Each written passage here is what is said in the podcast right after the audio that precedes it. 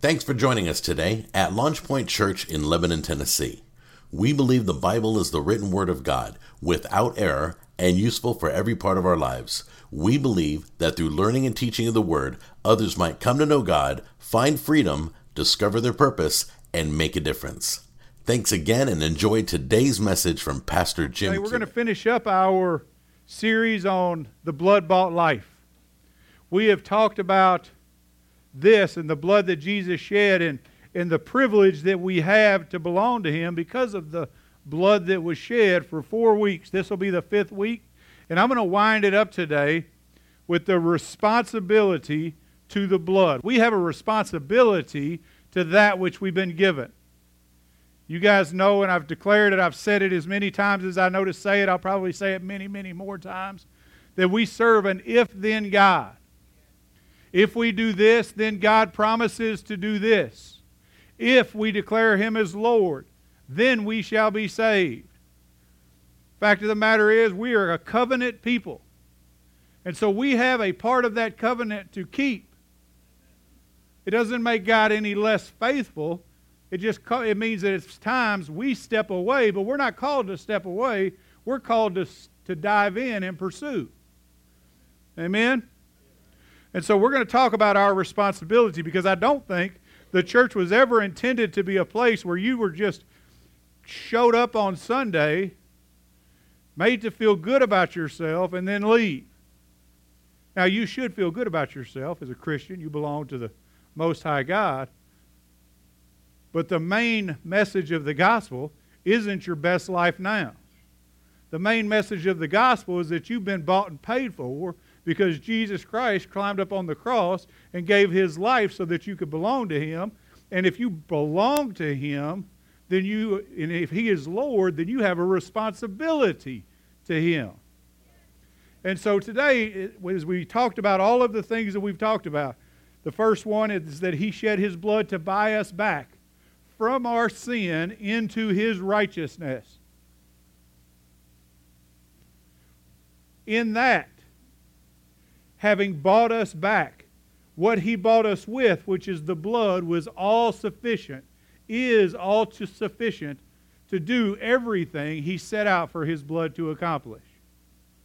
In that sufficiency, we've been given victory, or he was given victory first, both over our enemies, his enemies, and death, to which we, we get to partake of that fruit. And because he has victory, he was given authority, according to what we learned last week. And he gave that authority to us to grow the kingdom of God. And so, what is our responsibility to those things? That's what I want to talk about today. It's going to be a pretty simple message, I hope, because my head doesn't work real high level. But it's a very pointed one, so I need you to need you to play along. All right? So we're going to talk about the return on investment that God expects from his investment. You know you're his investment, and he expects something from you. Let me read you something. Because of all these things, all the things that we've talked about up to this point, out of Hebrews chapter 10, which is where we've done the majority of our teaching for this series, 19 through 21, the author of Hebrews says this. Chapter 10 of Hebrews. Therefore, brethren, as we know, therefore means because of all the stuff that we've talked about already, which we have talked about throughout this whole series. If you haven't heard the whole series, go listen to it. You can find it just about anywhere you turn. We've made it as available to you as we know how YouTube, SoundCloud, Apple Podcasts, uh, Facebook Live. Those of you joining us on Facebook Live, I, I welcome you. Can we give them a, a, a clap and just tell them we appreciate them being with us today? But there's no place that you can't find it if you look, but I encourage you, go and listen to it. But he says, therefore, because of all the stuff that we've talked about so far, those things that I just recapped, since we have confidence to enter the holy place by the blood of Jesus, and by a new and living way, which happens also to be Jesus. which is inaugurated for us through the veil that is his flesh. Verse 21 And we have a great priest, which is, who is Jesus, over the house of God. Let us. Dot, dot, dot. Because of these three reasons, we have responsibilities. Because we have the confidence to enter the holy place by the blood of Jesus. Do you hear a, recurring theme? And it's the only message that we have. And that recurring theme is Jesus. Because of Jesus, we have this. Because of Jesus, we have that. Because of Jesus, we can expect this. Because of Jesus, we have confidence to enter the holy place by the blood of Jesus. Remember, the whole book of Hebrews is written, or maybe if you didn't know, the whole book of Hebrews is written to show Jesus as greater than the Old Testament covenant. So if you'll read the book of Hebrews, you're going to find that he's the greater sacrifice. He's the greater high priest. He's the greater temple. He's, he's, he's the greater everything. Everything that was in the Old Testament has been greatly fulfilled in the New Testament through Christ Jesus. And so what he's saying here is that since we have confidence to enter the holy place, which was a reference to the Old Testament where they didn't, they couldn't go into the holy place. Now, they're not talking about the Holy of Holies. They're talking about the sanctuary where all the furniture would have sat, where the high priest ministered daily. Nobody could go there except for the priest, but because of the blood of Jesus, you can go and worship before God without having to worry about dying in the presence of God. What did you do to deserve that? Nothing. The only thing you gave to that was the sin that required the sacrifice that offered that. Verse 20, and by a new living way, which he inaugurated for us through the veil, that is his flesh. So not only do we have access to the sanctuary, which is the inner side of the, or inside the temple, but not the Holy of Holies, but we've also been given access into the Holy of Holies. Because through Christ Jesus, the veil was torn that we might enter in. And people say, well, that's not that big a deal. You don't understand that you get access and confidence to have access to the divine glory of a wonderful, beautiful, perfect God in expectation as you kneel before Him, as you reverence yourself before Him, that He's going to do everything that He told you that He would do, that He is going to accomplish everything that His Word says that it will accomplish. And that is reason to celebrate, not because we did it, but because He shed His blood so that it could be done. And so He says we can enter the sanctuary because we can enter even into the holiest of places. And since we have a great high priest, a great priest over the house of God, which means now we don't have a high priest that we have to count on giving our sacrifices for us or making intercession for us. We have Jesus to do those things. Jesus is our high priest now. He prays for us and intercedes for us at the right hand of the Father. He shed his blood so that the sacrifice might be made. Everything that the Old Testament priest did is no longer necessary because Jesus did it all. Everybody repeat after me Jesus did it all. Man, I tell you, if that doesn't get us excited, I don't know, I don't know if you can be excited. But all of this he gave to you for one reason. You know what it is? He loves you. He wanted to. That's, that's amazing. We should be more excited about the Word of God and the truth therein than we find ourselves a lot of times. We should be a people of great joy because we have access to the presence of a great God. And we don't have to travel to Jerusalem to find it. We don't have to, we, there's no place that we have to go to find the presence of God. Because God placed his presence in you. All available, all available Not because of what we did, but because Jesus bought us back. Jesus shed his blood. Jesus climbed upon the cross on purpose and voluntarily so that we could. Praise the Lord. Man, that's good. And so, because of all of these things, though, as wonderful as all of these things are, we have a responsibility to them. This was just the writer of Hebrews' introduction into our responsibilities. He says, Therefore, since we can do this, since we can do that, since we have a high priest, there's three things that we're responsible to. And here's the first one we have a responsibility to draw near in faith.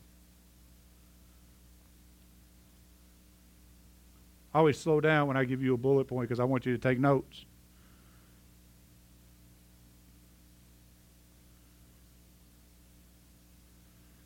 I tell you, I, I appreciate a good debate.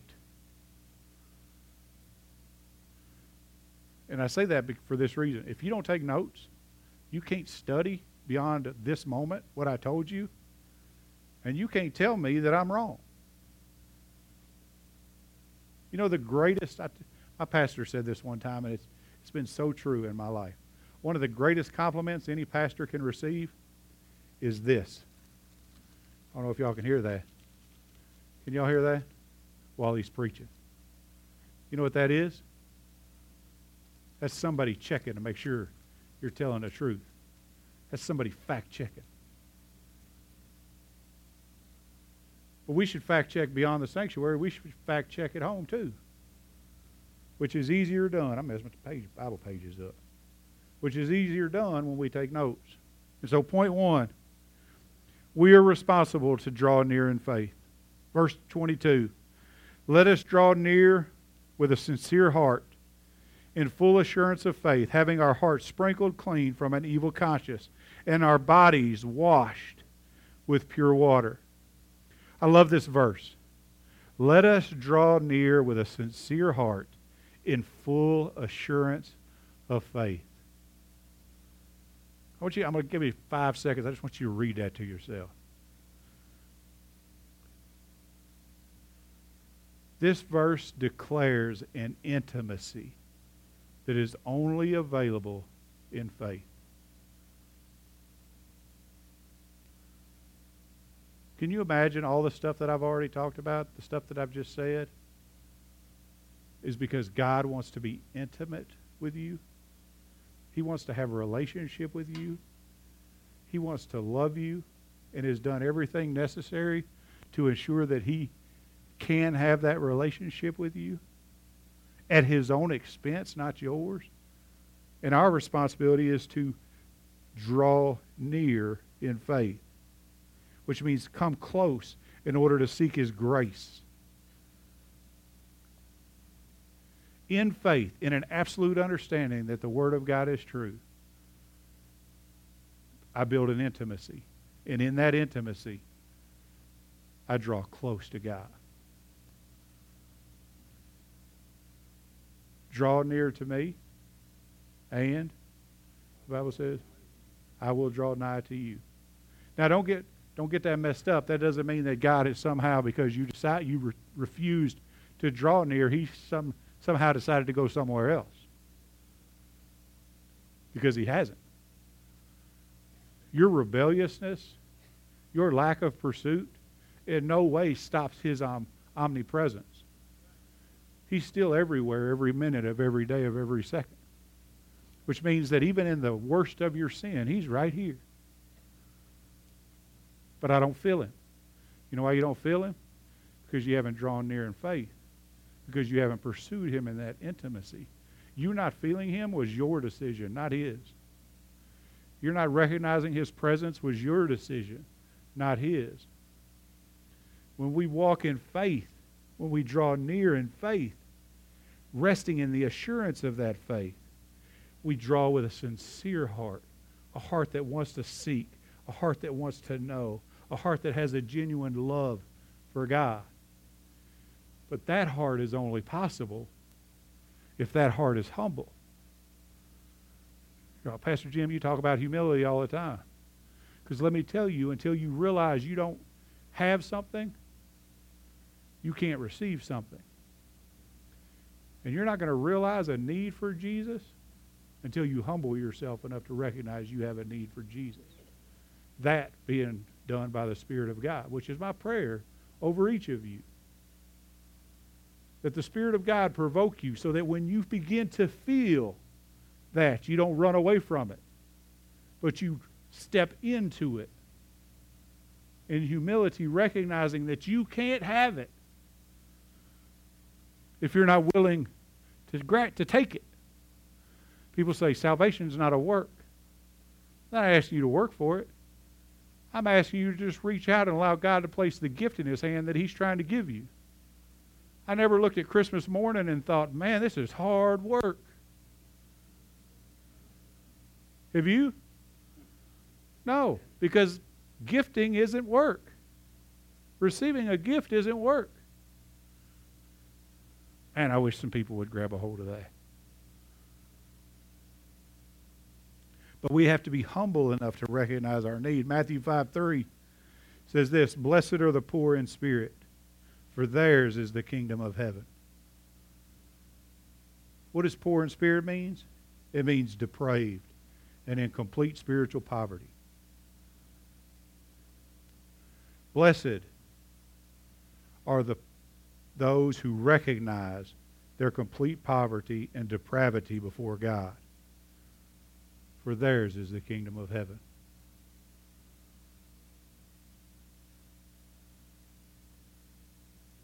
All God wants from us is humble submission.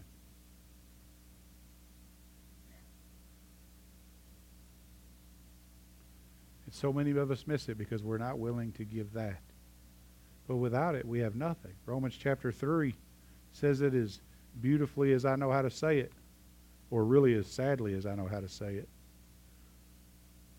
That none of us deserve what we've gotten. Verse 323 says, For all have sinned and what? Fallen short of the glory of God. But that doesn't ha- he doesn't say that until he first says this. There's no one righteous, not even one. I'm trying to help your humility here. Because if you believe the Word of God is true, then you have to believe that this is true. There is no one righteous, not even one. There is none who understands. There is none who seeks for God. All have turned aside. Together they have become useless. There is none who has done good. No, not even one. Until you're provoked by the Spirit of God, this is you.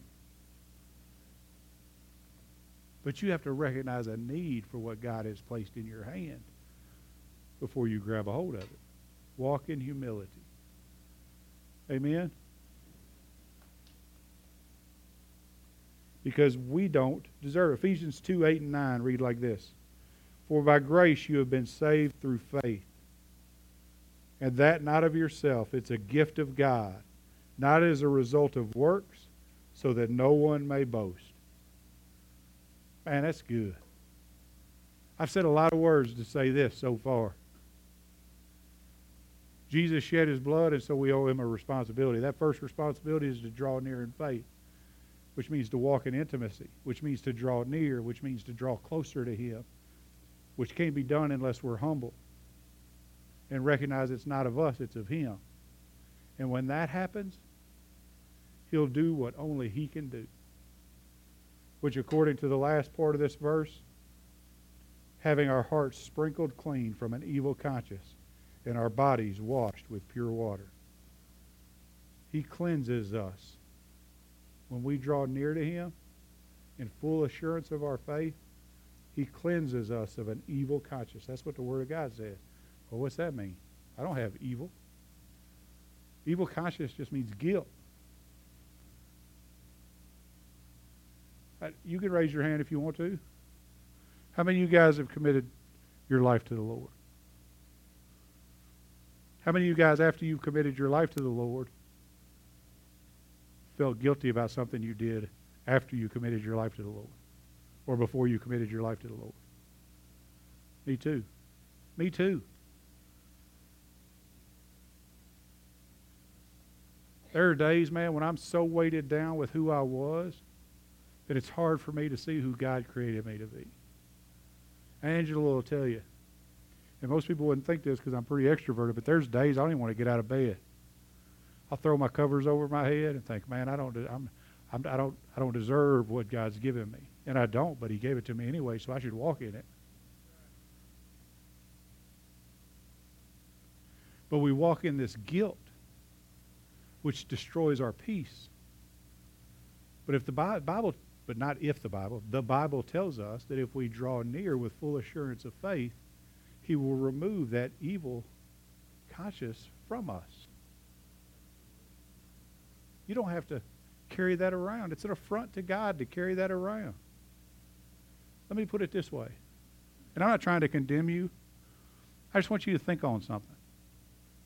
Jesus Christ, the divine Christ, shed his blood so that you could walk guilt free. And you walk guilty anyway? Come on. We can do better. And you're all, Pastor Jim, that's easy for you to say, man. It's tough, though. It is. You know how you defeat it? Prayer and the Word of God. That guilt that I feel, when I start feeling that guilt for who I used to be, what I've done, who I've done it with, I pray and rest in the promises of God. Because let me tell you what can't exist in the same space prayer and guilt. Man, that's good. Some of y'all act like you didn't hear what I said. Two things can't exist in the same space prayer and guilt. Now, three minutes after that, you might feel guilty again. You know what you need to do three minutes after that? Pray again. You'll eventually get to a point where it may be an hour between the time you feel guilty and the next time you feel guilty. And then it'll be a week, and then it'll be a year, and then one day you'll be walking around and something will cross your mind. You go, you know what? I haven't I haven't even thought about that in five years. You know why? Because as we draw near in full assurance of our faith, the Bible says that He cleanses us from an evil conscience. I don't know about y'all, man, but that's a promise I need every day. Hmm. When we draw near, having been cleansed, He gives us a promise of hope. And we're responsible for that hope, which is our number two point. We are responsible to hold fast to our hope. Let us hold fast the confession of our hope without wavering. For he who promised is faithful. Let us hold fast the confession of our hope without wavering. For he who promised is faithful. I had a guy one time just kind of aggravate me because I repeated myself a lot. Sometimes I just read something, I want to read it again.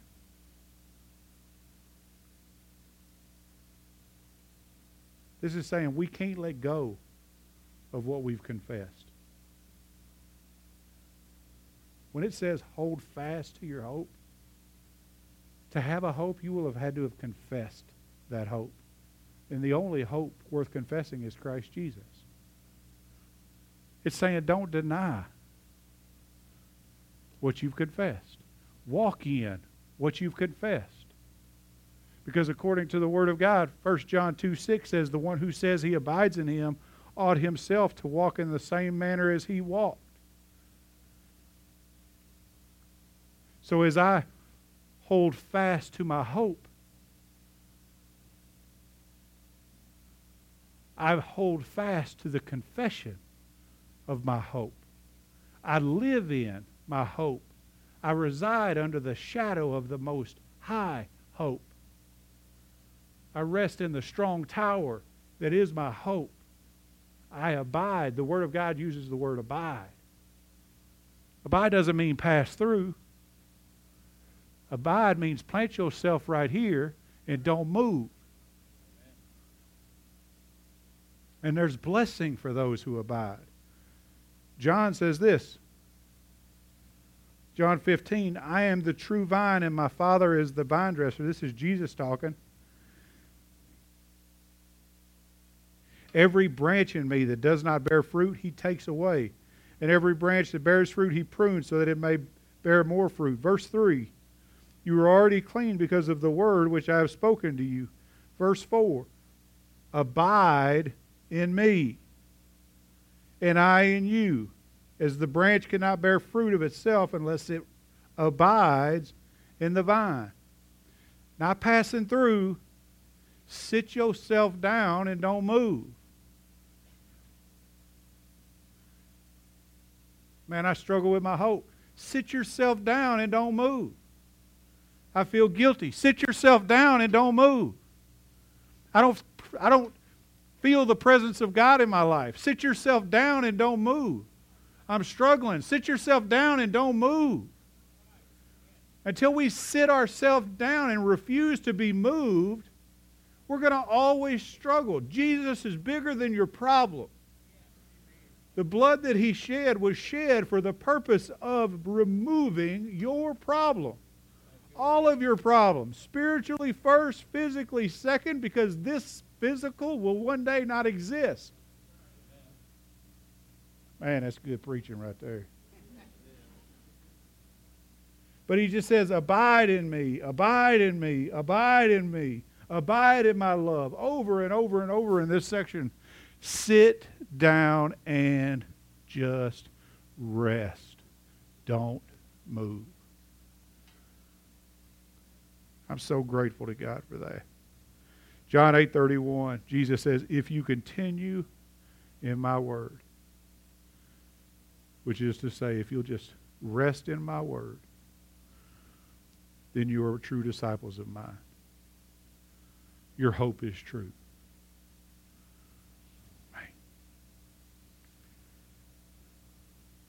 But it isn't enough to make a confession. Remember, we're talking about responsibilities.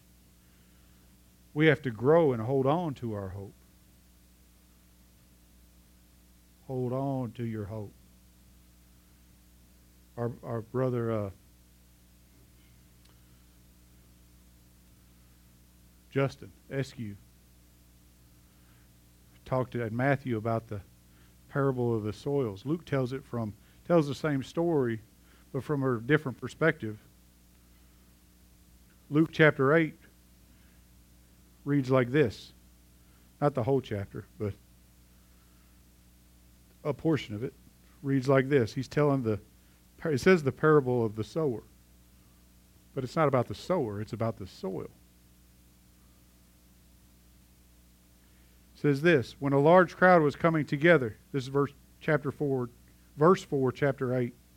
When a large crowd was coming together and those from the various cities were journeying to him, he spoke by way of a parable, which means a story so that they might understand.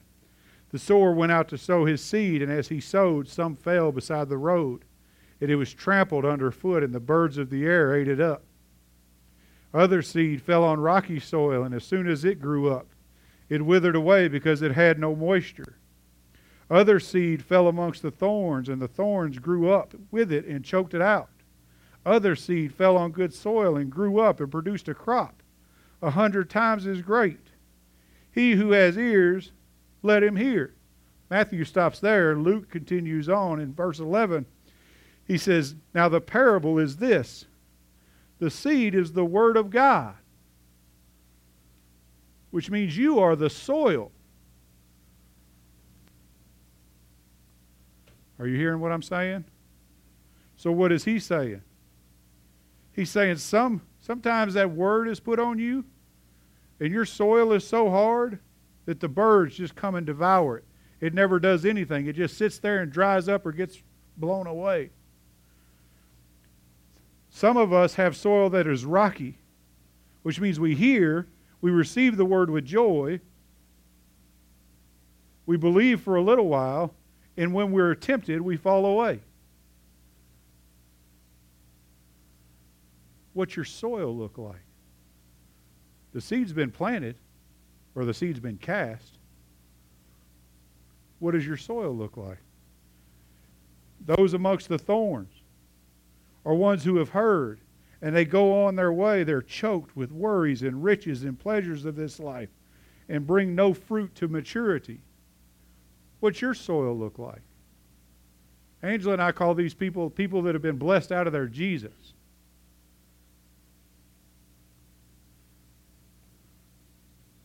This is what that means. You come to church, you, you darken the shadow of, you, you darken the door of the church because your life's upside down, which is fine. This is where you should be if your life's upside down. I'd say greater than 90% of the people that come to church initially, the very first time they come to church, is because they had a problem they didn't know how to solve. And they heard there was a rumor of hope here. Well, there is a hope here. And so they get planted. That seed's cast. The soil receives the seed. They start to prosper. They get a job. They get the car they were looking for. They find the wife they were looking for. They get the promotion they were needing. Whatever the issue is. And then their job, their car, their promotion, all the stuff becomes more important than the, the God that got them those things. And they leave. What kind of soil are you? Oh, Pastor Jim, I got to work on Sundays. I'm not talking about people that have to work on Sunday. I'm talking about people that choose to do something other than glorify God because it's convenient for you.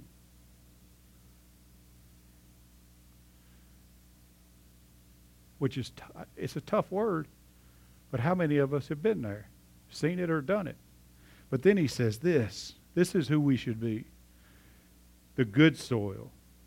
These are the ones who have heard the word, which have received the seed in an honest and good heart and hold it fast and bear fruit with perseverance.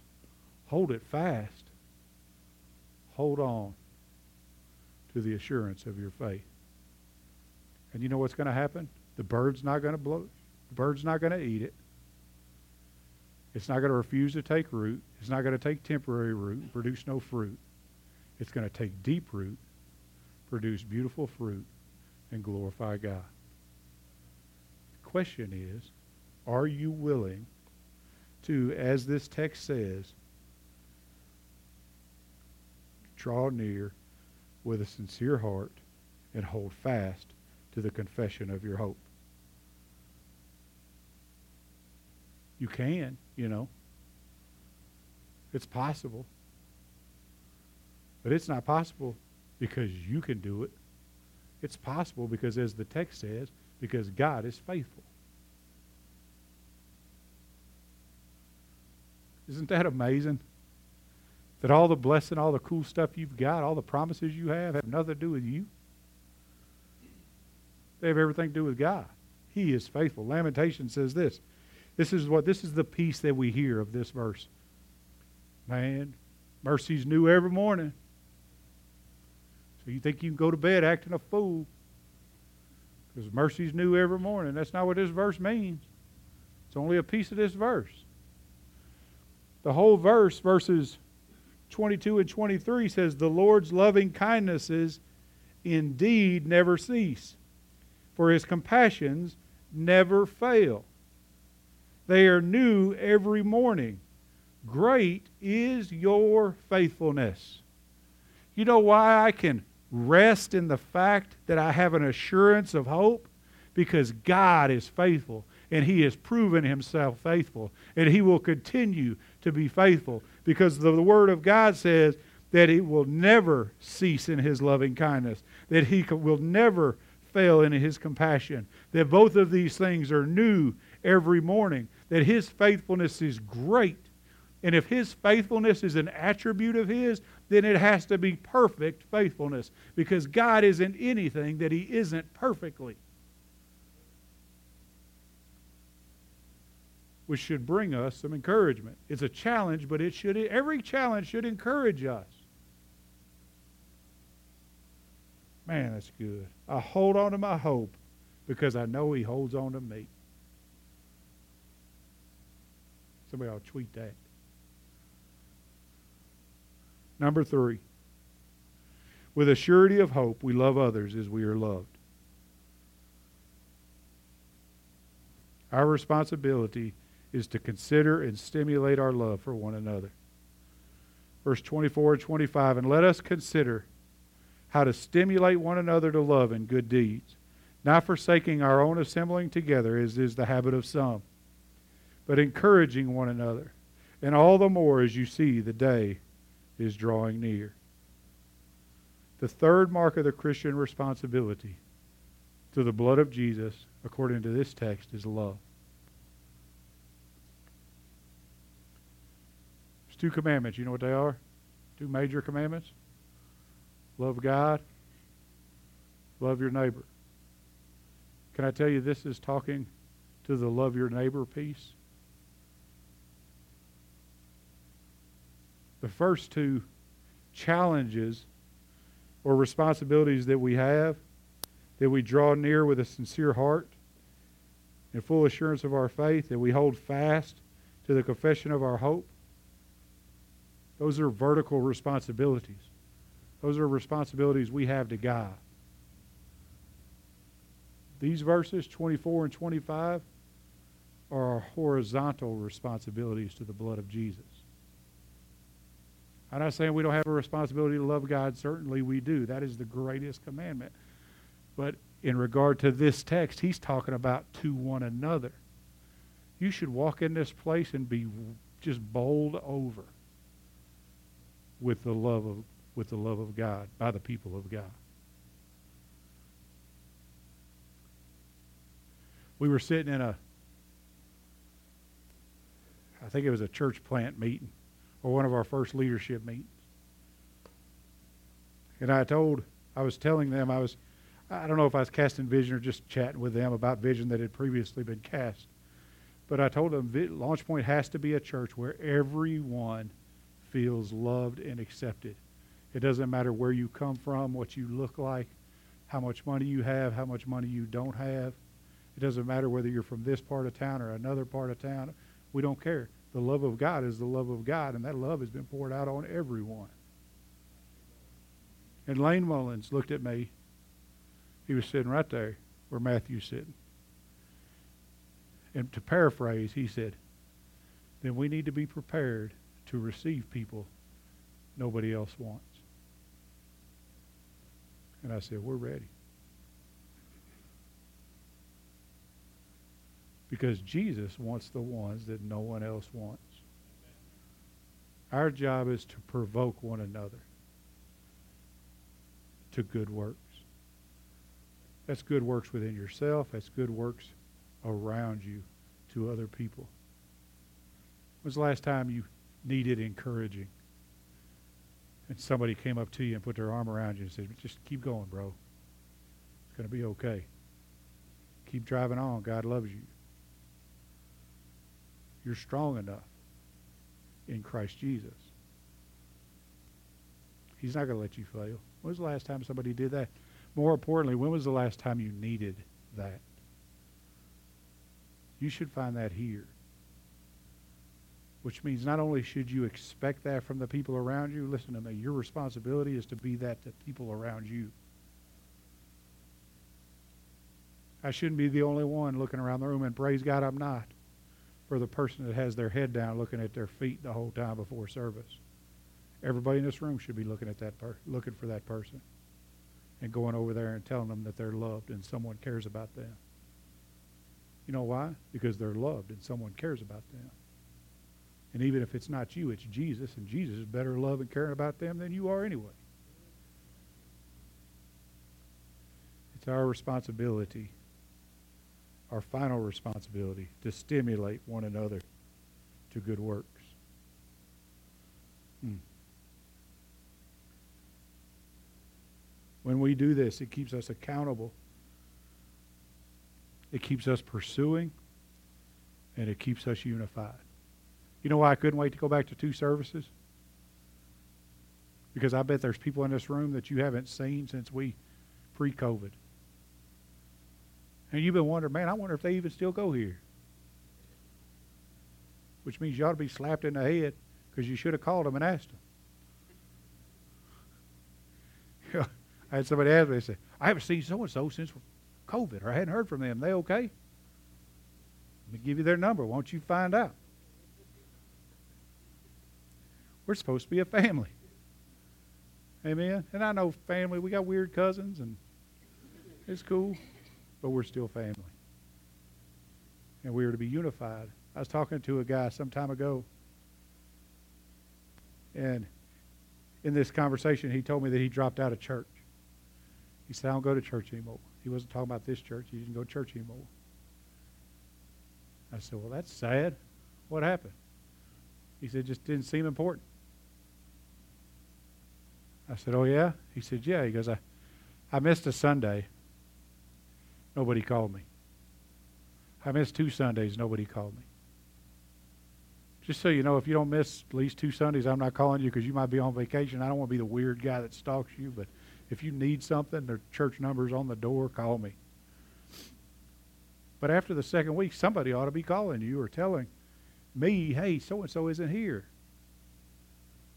But he said, so I two weeks went by, three weeks went by, a month went by, two or three months went by, still nobody called me. He goes, if I figured I figured if they weren't important to me, if, if I wasn't important to them, they weren't important to me. That's hurtful. Because God calls us to be unified. Amen.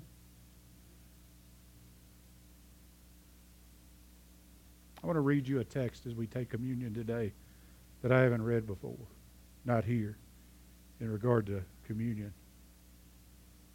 It's 1 Corinthians chapter 10. Remember, I told you loving one another rightly keeps us accountable, keeps us pursuing, and keeps us unified. Both unified to God vertically and each other horizontally. Com- communion accomplishes the same thing. Communion, the blood of Jesus Christ made us family. And the blood that he shed makes us family. So in verse 16 it says, It's not the cup of is not the cup of blessing which we bless a sharing in the blood of Christ? Is not the bread which we break a sharing in the body of Christ? So he's talking about the vertical relationship, us to him.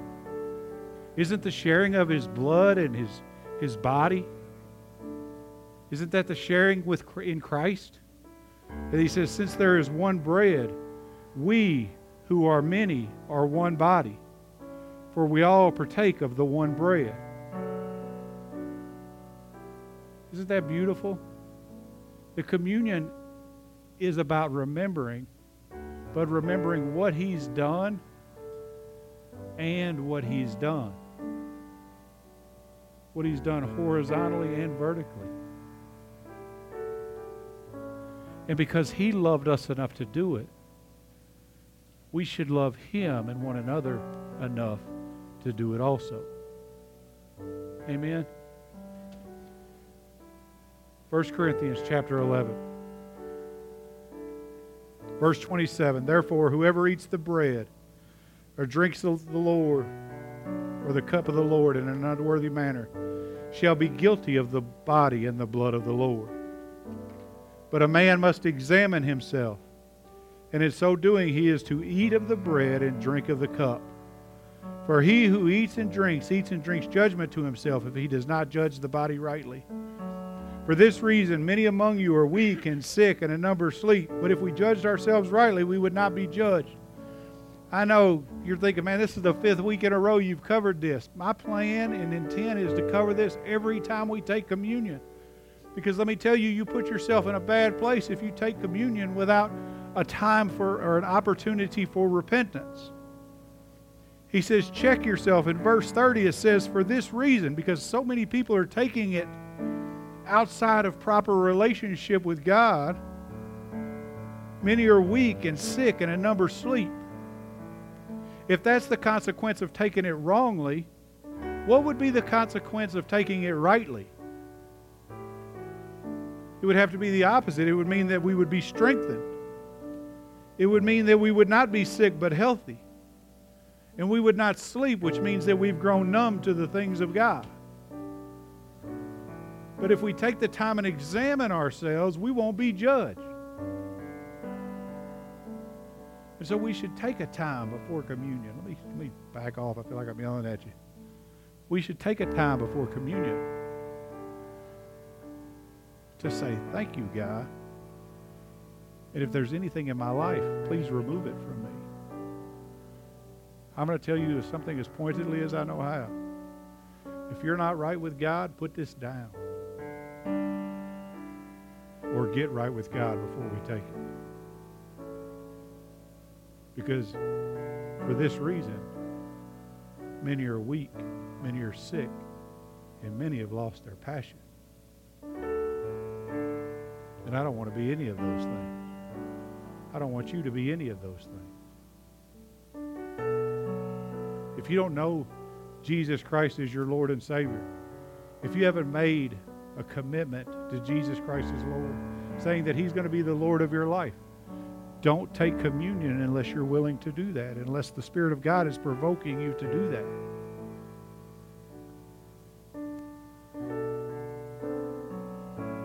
I'm going to say two prayers within the prayer that I'm going to pray.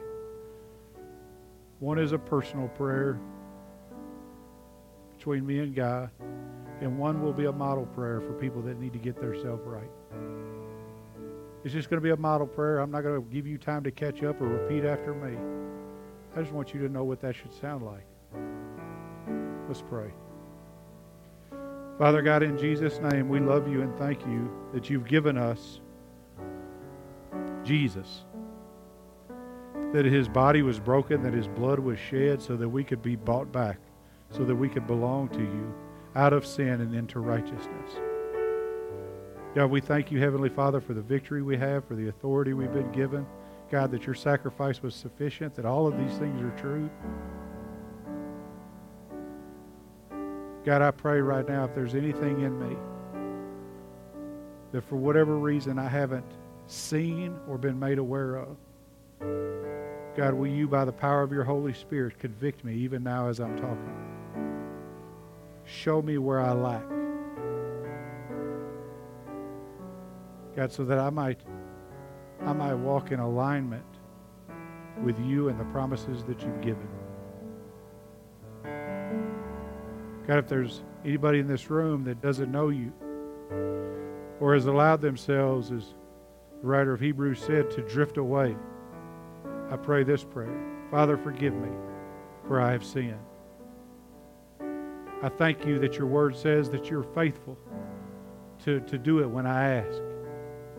But not only faithful to forgive me, you're faithful to create righteousness in me. So, God, I declare in Jesus' name that Jesus Christ is Lord, that I will live my life according to your word while being guided by your Spirit. I turn towards Jesus, away from my sin. And I ask, Heavenly Father, that by the power of your Holy Spirit, you give me the ability to walk that walk every day. God, when I fall, correct me, show me that I might stay pliable in your hand. But strengthen me every day so that I can keep moving forward. I praise you, Heavenly Father, because you are worthy. I praise you, Heavenly Father, because you have done everything necessary for me even to be in your presence having this conversation with confidence. We thank you for who you are. We take communion in recognition that it's not about us. It's not about showing ourselves worthy. It's about showing you as King. We praise you for who you are in Jesus' name. Amen. For I received from the Lord that which I also delivered to you, that the Lord Jesus, in the night in which he was betrayed, took bread. And when he had given thanks, he broke it and said, This is my body, which is for you. Do this in remembrance of me. In the same way, he took the cup also after supper, saying, This cup is the new covenant in my blood. Do this as often as you drink it in remembrance of me.